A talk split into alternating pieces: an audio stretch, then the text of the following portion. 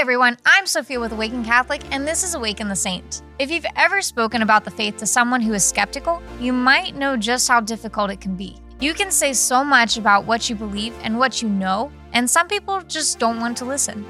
Today's saint, Bernadette Soubirous, was the herald of a miracle and had to contend with the disbelief of all kinds of people. Bernadette was born in 1844 in Lourdes, France, and her early life was far from easy. After she was born, her family began a slow descent into poverty, and she was often sick, suffering from asthma and other afflictions. Having to spend most of the day doing whatever she could to help put food on the table, she didn't have time for proper schooling, including a religious education. As a result, her faith was simple and innocent. One day, while she was out gathering firewood, she discovered a small grotto where the vision of a young woman in white appeared to her. At the time, Bernadette didn't know what, or rather whom, she was seeing. She told a few people about this experience, including her sister, and it wasn't long before the entire village knew about her vision. When she revisited the place later, the young woman appeared again and asked her to continue returning to the grotto in the days to come. Bernadette obeyed this command, and each time she returned, more people came with her, hoping to catch a glimpse of the miraculous apparition that Bernadette had spoken of.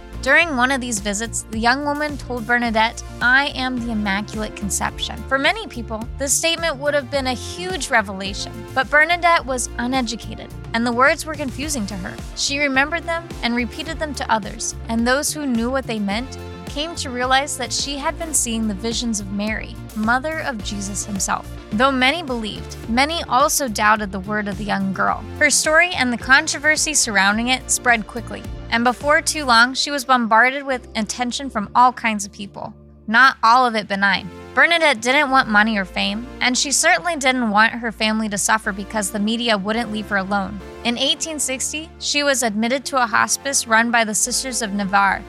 She was eventually allowed to take vows and join the sisters.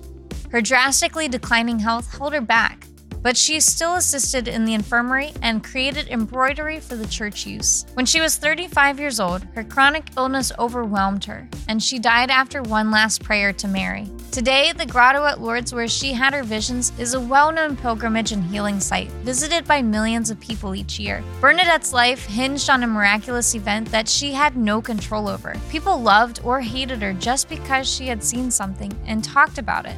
It can often feel like we're in a similar situation afraid to speak about our experience of the faith because others might scorn us. That's an understandable fear.